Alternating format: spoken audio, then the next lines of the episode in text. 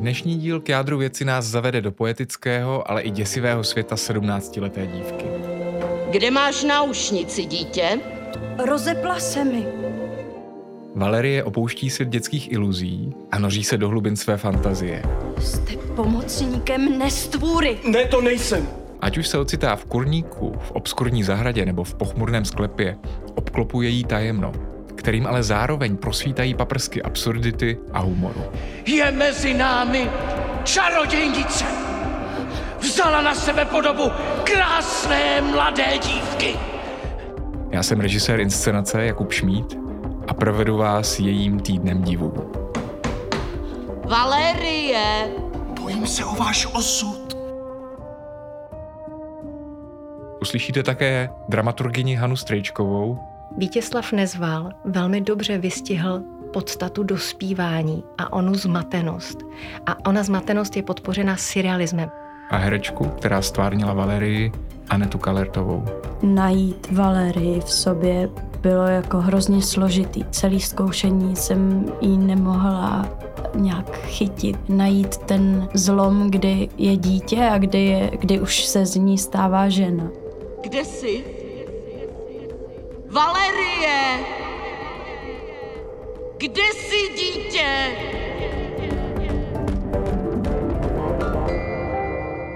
Děj se symbolicky odehrává během jednoho týdne, ale zároveň to může být jenom sen jedné noci. Ten narrativ není nějakým způsobem úplně kauzální. Je tam spousta nelogičností, je tam spousta her uh, s asociacemi, vzpomínkami, uh, představami. Nikdy nevíte, co se bude dít. Je to naprosto surrealistický svět, kdy se jednou větou může změnit úplně všechno. Když se ocitáme v divadle, tak vidíme na scéně velký Valerijin dům, který je takovým řezem domu, takže my vidíme dovnitř do různých pokojů. Ten dům má na sobě dvě projekční plátna. Jedno tvoří zadní stěnu a jedno přední. To je polopropustné. A vidíme také zmenšeninu Valerijina domu na Forbíně, který slouží jako takový kurník, ale zároveň s ním pracujeme v takovém eh, principu makro-mikrosvěta. Můžeme skrze kurník sledovat, co se děje v ohromném světě. A to zase díky principům laterny magiky s využitím multimédií a techniky. První, co zaslechneme v inscenaci, je atmosférická hudba Davida Hlaváče, která nás vtahuje rovnou do příběhu. Probudím se a zjišťuju, že mám první menstruaci. Rozhlídnu se kolem sebe, protože jsem něco zaslechla. Co to bylo za zvuk? Co jsem to slyšela a co se děje v domě a nebo v zahradě?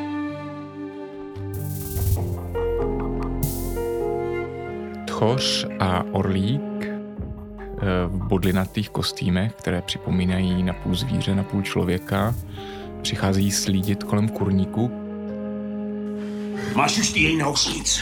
Nebylo to možné. Řeš! Tchoř je taková symbolická, metaforická postava trýznitele, pokušitele, našeptavače. Je to člověk, který žije už přes 100 let a který mnohé ženy připravil o rozum, stejně tak Valerijnu babičku a nyní zacítil další oběť, kterou má být Valerie. Přistup Valerie blíž. No pojď, ať zahlédneš pravý stav věcí. Tchořův společník je Orlík, což je chlapec stejně starý jako Valerie, který je pokřivený tchořovou výchovou, je vychován k lupu a k různým nekalostem, který když ji spatří uh, uprostřed noci, tak zacítí, že mezi nimi je nějaké spojení. Jmenuji se Orlík. Přiznávám, ďábel bývá dobrým společníkem, přesto se mě sirotka ujal a já mu musím být vděčen. Orlík potom stoupá po žebříku do prvního patra do Valerijina pokoje zatímco tchoř slídí a nakukuje malými okinky do kurníku. A na velký Valerijin dům promítáme velký expresivní detail tchořovy tváře, který čenichá, stejně jako orlík čenichá kolem Valerie, z které cítí čerstvou krev. Když jsem četl už jako student gymnázia Nezvalovu novelu, tak jsem byl uchvácen poetickým světem, do kterého nás Vítězslav Nezval vtahuje. Valerie s petrolejovou lampou v ruce vešla na dvůr. Byl úplněk, její bosé nohy se dotkly měsíčního světla. Také cítila, jak voní zahrady. Křik drůbeže neustával.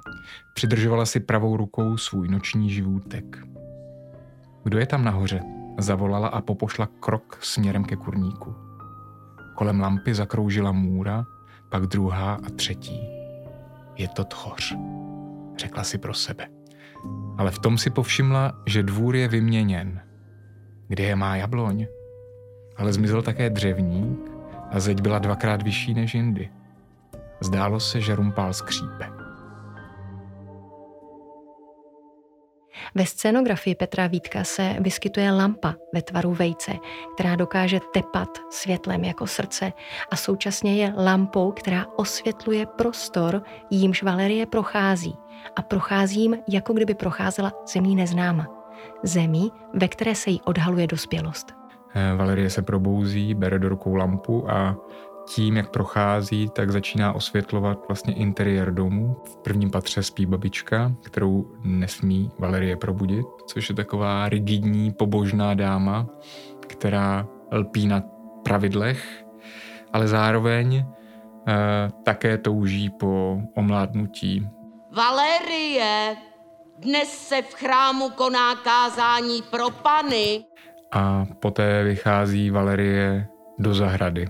Valerie kráčí směrem k nám a ptá se nás, je tu někdo? Jako kdyby nás brala do svého snu. Mám na sobě průhledný tričko a trochu prosvětný kalhoty a obrovskou takovou nazrzlou paruku. Pro mě to znázorňuje dětskou nevinnost, to, jak je to dítě ještě čistý a nepošpiněný zkušenost má, vlastně si chce jenom hrát a, a poznávat svět. Řádí tady zloděj. Tchoř. Valerie se dívala na svůj svět eh, do té doby, než naše inscenace začíná dětskou optikou a díky postavě Tchoře, takového iniciátora, našeptavače, nahlíží na podstatu věcí a zjišťuje, že dospělý svět je plný přetvářky, eh, plný úskoků a plný zákeřnosti.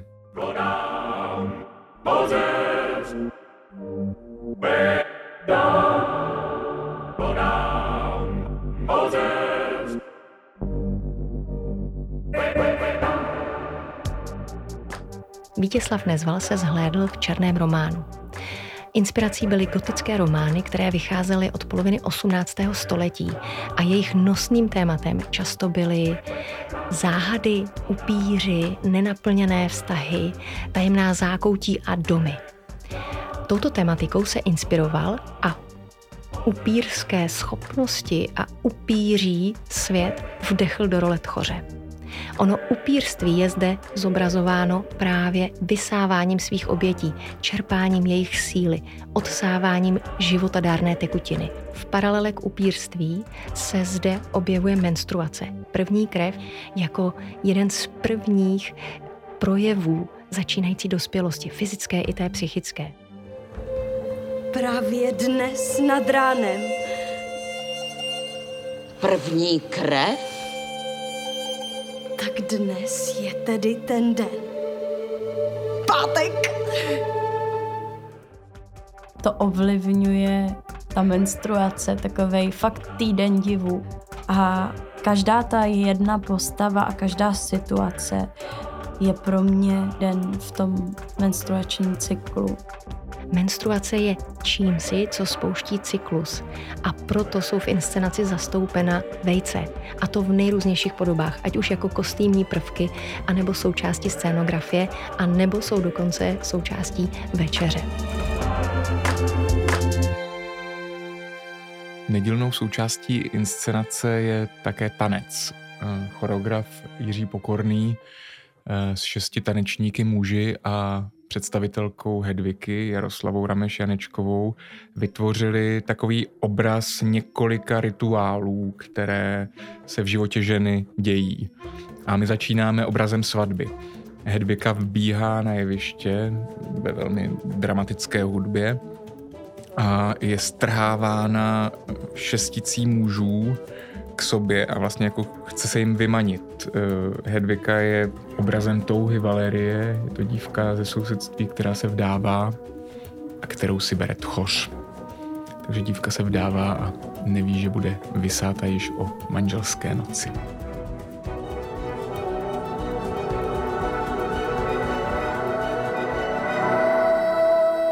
Ale to je přeci svatba. Hedvika se vdává. A tak to má být. Valerie všechno sleduje z okna svého pokoje, zatímco babička stráží kurník.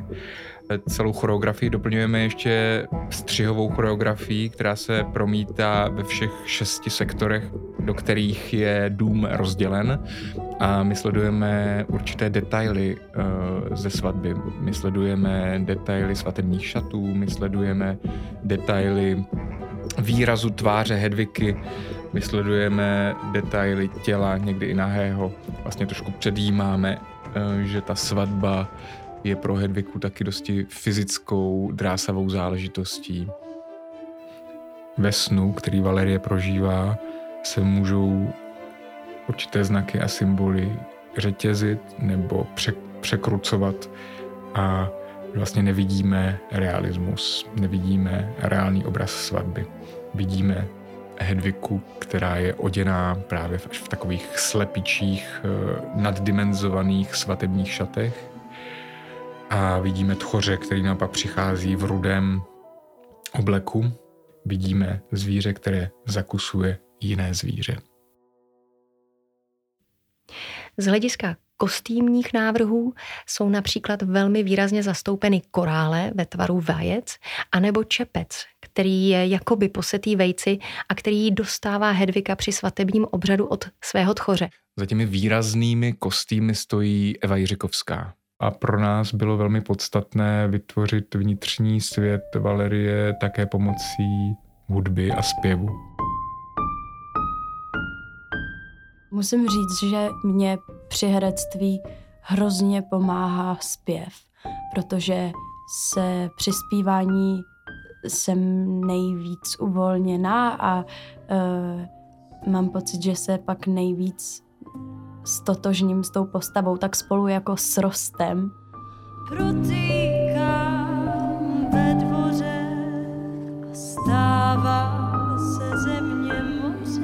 Když jsem poprvé uslyšel píseň Voda, tak eh, se přiznám, že mě zamrazilo, protože jsem najednou cítil, že za tou slupkou půvabné, krásné mladé dívky eh, se ještě skrývá možná stará duše, kterou je třeba proskoumat a zároveň jsem si říkal, že je skvělé, že představitelka Valerie bude mít tak bohaté nitro, které bych si já ani nevymyslel. Pak se vypařím do nebe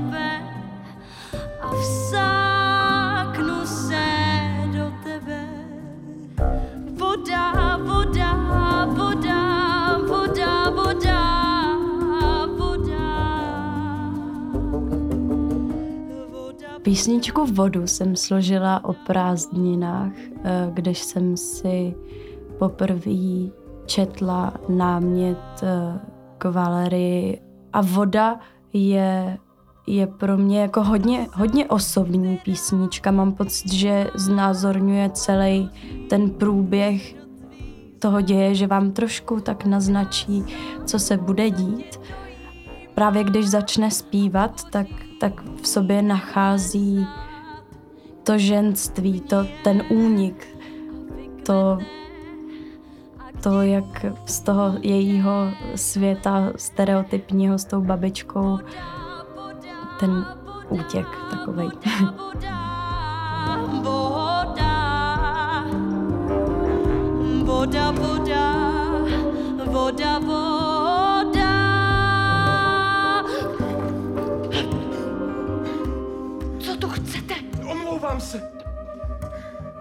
Odejděte. Vyslyšte mě, prosím, máme jen chvilku. Jste pomocníkem nestvůry. Ne, to nejsem. Vztah Valerie a babičky je překomplikovaný, protože Valerie je dívka, která vstupuje do dospělého života, stává se ženou, zatímco babička eh, své ženství ztrácí. Je ochotná obětovat vnuččin život za to, aby byla znovu mladá. Dobré jitro, babičko. Dobré jitro. Nekřič, Valerie, a chovej se způsobně. V noci někdo vyplenil kurník. Babička se zpočátku jeví jako ctnostná dáma, která ctí tradice a která velice lpí na slušném vychování své vnučky. Vnučka brzy rozpoznává, že babička není tou ctnostnou dámou, za kterou se vlastně vydává. Babička je přesně v tom stádiu, kdy, eh, kdy té Valerie spíš závidí krásu a mládí a, a to, že vlastně teď dostala Valerie svoji první menstruaci. Na scéně vidíme tchoře, který vybírá kurník a babička jej přistihne. Stůj! Zloději! Elzo! Co pak mě nepoznáváš? Richarde! Ah, jak dávno už mě takhle nikdo neoslovil. Takže my se dozvídáme, že babička s tchořem už mají za sebou nějakou minulost. Je to její bývalý milenec, Richard, který eh, babičku trýznil a vlastně způsobili mnohá příkoří. Proč jsi přišel? Zastesklo se mi. Lžeš! Zníš jak zamilovaná pana Elzo. Podívej se na sebe. Jak seš stará! Chtěla bych být mladá, jako ty. Mm, Richard, na rozdíl od babičky, je mladý muž a babička touží potom stát se stejně mladou, jako je on. Richarde, dám všechno za to, kdybych mohla omládnout ty jako ty. Richard za pomoci fantomů, tanečníků a Hedviky jí předvádí, jak lehké je být mlád, jak, jak lehce se člověk pohybuje, že se může až vznášet. Proto tanečníci berou babičku do rukou a vznášejí nad povrch jeviště. Choreografie vnášejí nejenom vitalitu, energii a intimitu, ale jsou taky dynamickou silou, která stírá jednotlivé scény, která je posouvá vpřed, anebo naopak drží scénu, dokud postavy něco dalšího nevyřeší. Dobrá. Poslechnu tě. Dojednáno.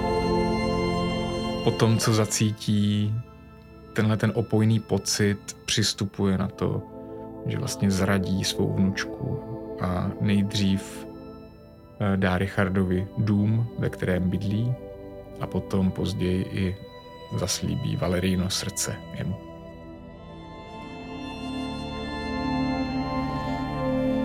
Ďáble.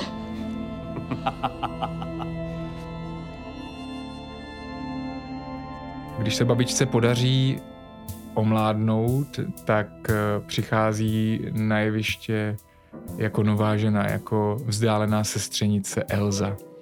Přichází v červených eh, vyzývavých šatech, v takovém jezdeckém klobouku a s jezdeckým bičíkem.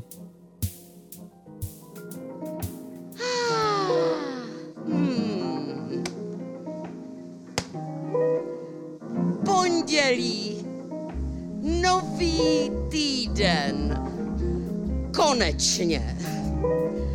Co jsem se na vás natěšila. Kuřátka. Příchod Elzy jsme chtěli udělat jako úplně jiný žánr. Vrhli jsme se do estetiky kabaretu a celý její příchod jsme choreograficky stylizovali jako velký tanec eh, babičky, tedy dnes již sestřenice Elzy a šesti tanečníků, kteří jsou velmi výstředně až vulgárně oblečeni, mají vysoké gumové holínky, mají takové červené chocholy, které můžou připomínat vzdáleně kohouty. A Elza je šťastná, protože veškerou svou sexualitu, kterou musela potlačovat, tak teď může pořádně vytancovat s jezdeckým bičíkem, diktuje celé scéně a já jsem toužil v tu chvíli, aby se ta inscenace trošku odlepila od nějaké tajemnosti a záhadnosti a chtěl jsem tu eh, hudbu tvrdit takovým, já bych řekl, trošku spodním vulgárním proudem. Krásné. Hmm. Ale babička netouží po nikom menším, než je Orlík, což je chlapec, který uh, v ději získává Valerino srdce. Jak jste k té náušnici přišla? Valerie mi ji dala. Smím si ji prohlédnout? Pod jednou podmínkou. Ano, Chci vás. ano. Babička si bere to nejbližší, co eh, Valerie v té hře má.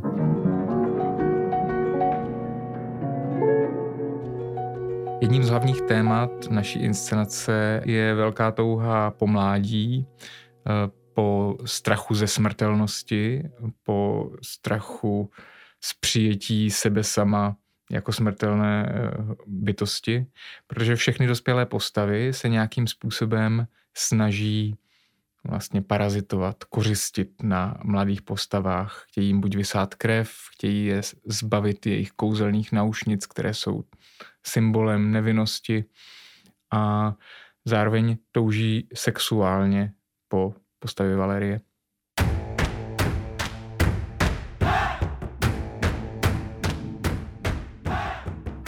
Další scénou, ve které vidíme Valerii čelit nástrahám dospělosti, je rozhodně pokus o znásilnění knězem Graciánem. Zdá se mi, že také jevíte zájem o klášterní život. Do domu, kde bydlí Valerie se svou babičkou, je ubytován pro nedostatek místa na faře jeden z misionářů, který pod maskou pámbičkářství a pod maskou krásných slov eh, je vlastně takový chlípný kněz, který se pokusí Valerii znásilnit. Bude dobře, když vám v tomto směru poskytnu jistá poučení. Rozbolela mne hlava, babičko. Smím odejít od stolu? Večeře není dosud u konce. Připijte si s námi. Nikdy jsem dosud neochutnala vína.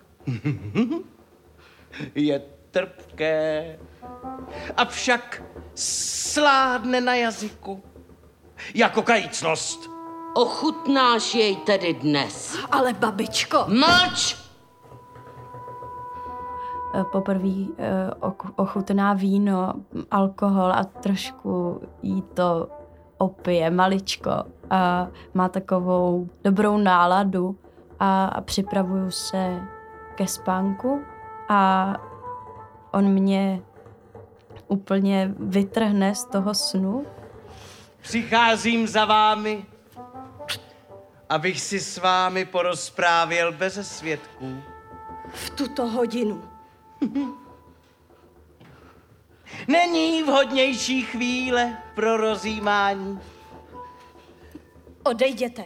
Babička se zatím modlí v přízemí a my sledujeme nebohou Valerii, jak se oni pokouší kněz Gracián, který svléká svůj mm, oděv a vrhá se na ní. A najednou jí dochází, že, že si s ní nepřišel povídat, ale že, že jí přišel zneužít a vlastně vůbec neví, jak se k tomu má stavět, co má dělat a proč, proč vůbec se to děje.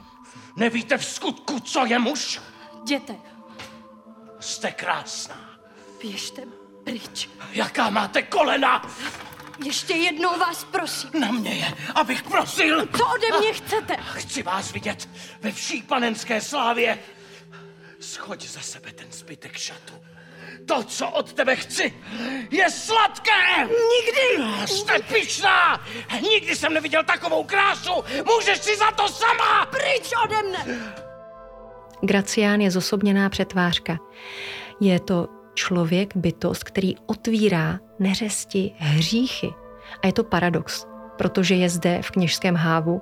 Je to paradox toho, že on je zde onou duchovní stranou. Někým, ke komu se určitá vrstva lidí upíná. Valerie s ním bojuje, babička slyší, že se něco divného děje. Valerie?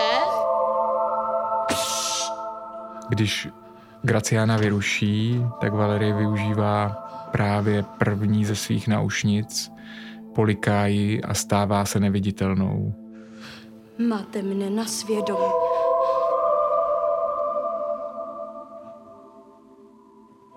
Co jste to učinila? Z obou stran na plátna promítáme takový hologram Valerie a zároveň herečka polostínem prochází ještě v takovém závanu dýmu. A já jsem se snažil vy- vyjádřit tím neviditelnost, ale zároveň i postihnout nějakou auru, která prostě z člověka uh, vyzařuje. Šlo o jeden z těch eh, zázraků jevištních, které má Laterna Magika tak ráda a na kterých je postavena. Je to scéna, která zobrazuje násilí nebo naznačuje násilí. Naznačuje útok dospělého člověka vůči dítěti. Je to neřest, zlo, manipulace. Gracián je ve všech scénách vykreslen nejen jako postava, která nese hrůzostrašné prvky, ale je současně karikaturou. Vnáší prvek komiky. A to je důležité, to je podstatné proto, abychom tomuto zlu mohli pohlédnout do očí, abychom se na něj dívali a odhalovali ho dál. Naštěstí jsme sebou měli několik křížů ze zlata a mnoho střelných zbraní. Eh, Gracián, který je vlastně přesvědčen o tom, že dívku nějakým způsobem zabil a eh, ona kouzlem zmizela, zůstává ve svém pokoji, kde se modlí a za chvíli spáchá sebevraždu. To bylo? To nic. To je jen vysící muž. Buďte statečná.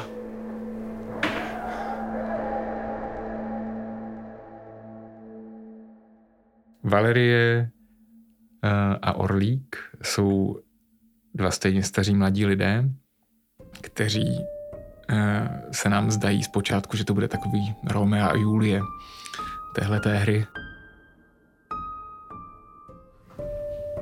Kdyby... Kdyby se nebála. Korkové zátky by pluly po vodě. Kdyby lidé byli jiní. Město by se podobalo kočce.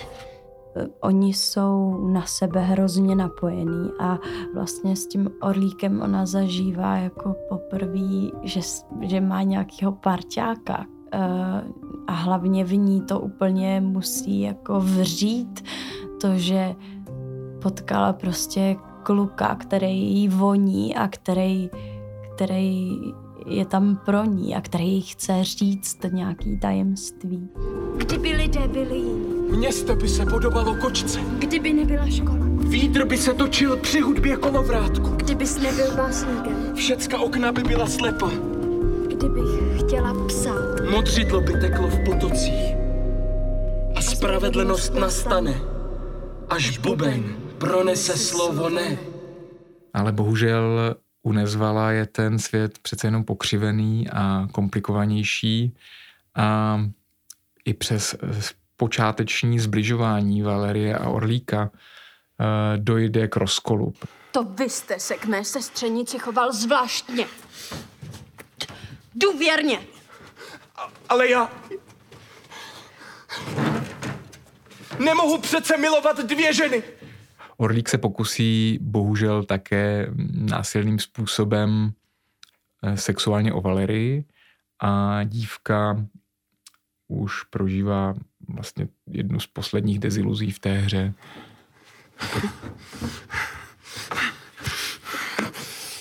Nechte mě. Valerie, jste nespravedlivá. Co ode mě všichni chcete? Vidíš, že na něj myslíš? Strašně jí to ublížilo. To, že někomu poprvé důvěřovala a, a on jí zradil. Stejně ho pak přemůžou ty zvířecí půdy trochu a, a tak na ní vystartuje. A, a pro ní je to vlastně takový zlom, že, že se fakt může spolehnout jenom sama na sebe. Je to vlastně takový jeden z posledních hřebíčků do Valerína rozhodnutí skoncovat se všemi uh, v té hře. Trvá to už skoro týden. Je na čase zahnat sny. Valérie, zloděj, zůstane zlodějem. Zlodějem srdce. Na konci hry právě babička uh, dopomáhá Valerii dostat se z toho těžkého snu, uh, kterým se ten týden divů pro ní stává, protože babička podstrčí Valerii sirky a řekne jí, že jen jediná možnost, jak odčinit tento hřích, který na ní, na ní učinila a také se jako jedna z postav obětovává. Vláká tchoře do pasti, vláká tchoře do domu a Valerie vše pozoruje zvenku, kdy je ukrytá v kurníku a celý ten dům je se všemi představami, vzpomínkami a především těmito symbolickými postavami, které ji provázely, včetně Orlíka, zapálí. A, a já v tu chvíli už zpívám písničku, která je nejdospělejší ze všech a myslím, že přes tu tam dojde jak u diváka, tak u Valérie k pochopení, co se tady vlastně stalo. Kdo nechal civět na sebe průrvou klíčových dírek? Valerie zpívá píseň, je to vlastně variace na Nezvalův text, ve kterém pojmenovává to, že všechny ty neduhy, všechny ty zlé a špatné věci, které se jí děly, nějakým způsobem byly v ní obsažené. Takže celá ta píseň nabízí určitý klíč k interpretaci naší inscenace. Kdo pozbyl všechnu moc, kdo rudou lampu třímá, kdo za úsvitu zpívá. Myslím, že pro Valerii to skončí dobře. Ona ona fakt vyroste a zahodí, zapálí všechny zlouny a, a zlý duchy a představy a vychází do nového života úplně čistá. Já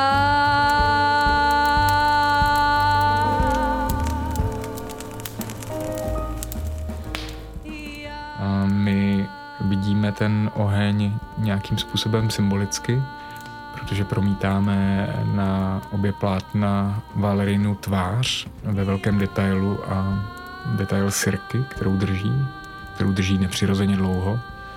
A když ta sirka dohořívá, tak od ní chytne symbolicky celé to plátno. Pro mě to byl obraz um, vlastně vykročení do dospělosti Valerie jako dospělého jedince, který by neměl být zatížen právě o němi vzorci špatného chování, špatných návyků a nějakým způsobem očištěn vstoupit jako individualita do světa dospělých. Valerie a týden divů může být pohádkou pro dospělé. Přesně je poetickým hororem, protože i dospělí lidé se chtějí chvíli bát nebo zastavit se nad něčím, čemu nerozumí. Je to pohádka proto, protože to, co sledujeme, je vlastně nereálné, je to neskutečné, je to zahaleno do snu. Já bych nechtěl, aby jsme mohli o té inscenaci jednoznačně říct, jestli to všechno byl jenom sen. Pro mě to je iniciační rituál, který se na tom jevišti odehrává a to, do jaké míry je všechno pravda, je závislé nad tím, jak si to divák pustí pod kůži. A pak je, myslím, úplně jedno, jestli jsme viděli sen, anebo jestli jsme viděli realitu. Podcast k jádru věci vyrobilo Národní divadlo ve spolupráci se Storylab Audio. Podcastový kanál Národního divadla můžete odebírat na Spotify, Apple Podcasts a všech podcastových aplikacích.